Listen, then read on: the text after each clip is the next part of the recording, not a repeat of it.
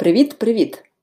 Ідейною натхненницею цього епізоду подкасту виступила моя сестра, навіть сама не знаючи про це. Якось, коли ми їхали до Львова, у нас відбулася коротка розмова про одну мою подругу, яка розвиває свою сторінку в Інстаграм. На що моя сестра сказала, та що там в неї чотириста підписників, що то таке, як то вона розвиває. Ну, я вже точно не пам'ятаю деталей, але суть залишається тією ж. На противагу цьому в моєї сестри в Інстаграмі десь тридцять п'ять тисяч підписників. Я не знаю, бо не користуюся Інстаграмом, тому не можу вам дати конкретні факти. Але, чесно кажучи, мене трошки зачепила ця фраза, бо я зрозуміла, що світ, сучасний світ соцмереж функціонує за правилом чим більше підписників, тим ти крутіший. І байдуже на якість твого контенту. От реально байдуже, тому що я не знаю, чи ви користуєтесь Інстаграмом чи ні, але в той час, коли я ще так інертно ним користувалася, тобто це було реально пасивне споглядання чужих дописів, просто тих людей, наприклад, які мене надихали, або які подорожували по світу, чи певних представників, наприклад, релігійних спільнот в Америці, які дуже мене заряджали настроєм, але потім я зрозуміла, що зависання в Інстаграмі не є для мене продуктивним ні разу.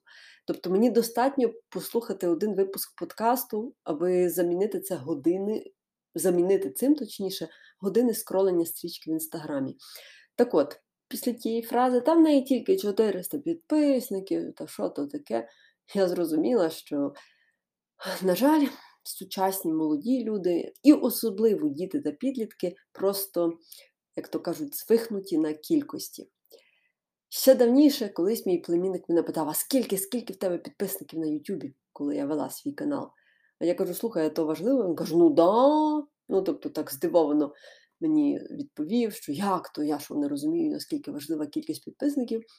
А потім мене трошки так осяйнуло і здивувало водночас, що зазвичай ті люди, які викликають в мене захоплення чи симпатію на Ютубі, мають дуже мало підписників. Тобто дві тисячі, п'ять тисяч.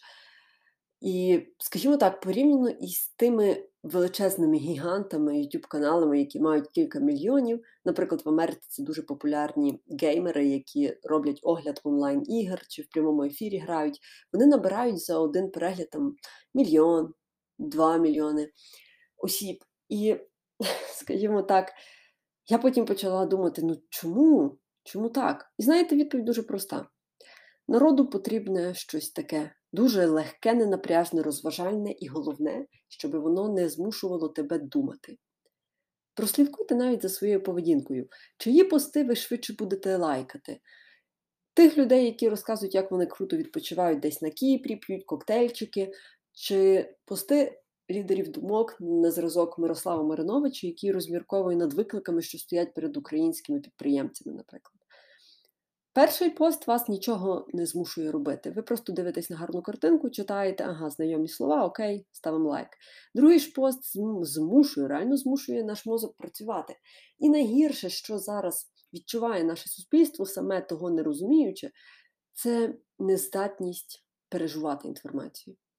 Я з цим стикаюся навіть кожен день у своєму житті. І з тим, як я читаю, наприклад, якісь статті. Мені треба п'ять хвилин, аби перебігти по діагоналі, як то кажуть, текст. Винятки – це коли я читаю чиїсь інтерв'ю, лонгріди і так далі. Ну, тоді я дійсно вчитуюсь. Але коли, наприклад, от сьогодні я гуглила інформацію про вакцинацію у Львові, я просто так перегортала, ну, тобто я ключові слова якісь вихоплювала з тексту і все. І далі я вже ніби знаю основний масив інформації. Але якщо ж вернутися до тих текстів, що дійсно змушують нас думати, то мені здається, що людство просто втрачає, так, невпинно втрачає здатність дійсно глибоко осмислювати інформацію. От згадайте, коли востаннє ви читали статтю в якомусь журналі, але так, аби вона у вас відклалася в пам'яті, бодай на кілька днів. Я вже мовчу про те, що на кілька тижнів чи місяців. Згадайте, коли востаннє ви ознайомлювалися з якимсь текстом, що потім мав вплив на вашу свідомість, і ви, наприклад, починали щось творити, я маю на увазі хороше творити, чи самі розробляли якийсь продукт, писали онлайн-курси, чи починали якусь свою справу. Я не знаю, що зараз роблять, скажімо так, українці під дією натхнення, але на варіанті може бути безліч. Факт залишається фактом. Нам дійсно бракує часу на осмислення інформації.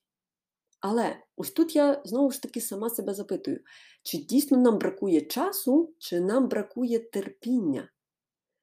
Мені здається, що як було раніше двадцять чотири години в добі, так і зараз є. Проблема лише в тому, що кількість інформації зростає шаленими темпами, і ми не встигаємо її освоювати, засвоювати. Але чи треба дійсно нам так багато інформації? Колись, я ще пам'ятаю, в університеті мені говорили, що зараз людина за один день сприймає стільки інформації, скільки в середні віки за ціле життя люди отримували. Ви тільки подумайте, людський мозок не надто то й змінився за кілька століть. Але я тепер навіть не здивована, чому величезна кількість відкриттів припадала саме на попередні століття. Так, я не заперечую, що зараз їх теж чимало, але принаймні я маю на увазі таких проривних, от реально таких дуже потужних, що мали вплив на історію, на хід розвитку людства. Зараз натомість, от запитайте людей, ну хто такий найвидатніший чи найвидатніші винахідники? Всі будуть казати Ілон Маск, Стів Джобс. І зазвичай перелік обмежується максимум десятьма людьми. Тобто їх можна перерахувати на пальцях однієї руки. Ми трошки менше знаємо про тих, хто щоденно працює над чимось, що принесе результат потім, через кілька десятиліть. І потім, наприклад, їм дадуть Нобелівську премію. Але умовний Коперник чи да Вінчі не мали інстаграму, натомість вони мали час на переробку інформації і продукування свого контенту, сучасною лексикою кажучи. Тому запитання залишається актуальним. Перше, навіщо нам так багато інформації? І друге, що з нею робити та як її засвоювати?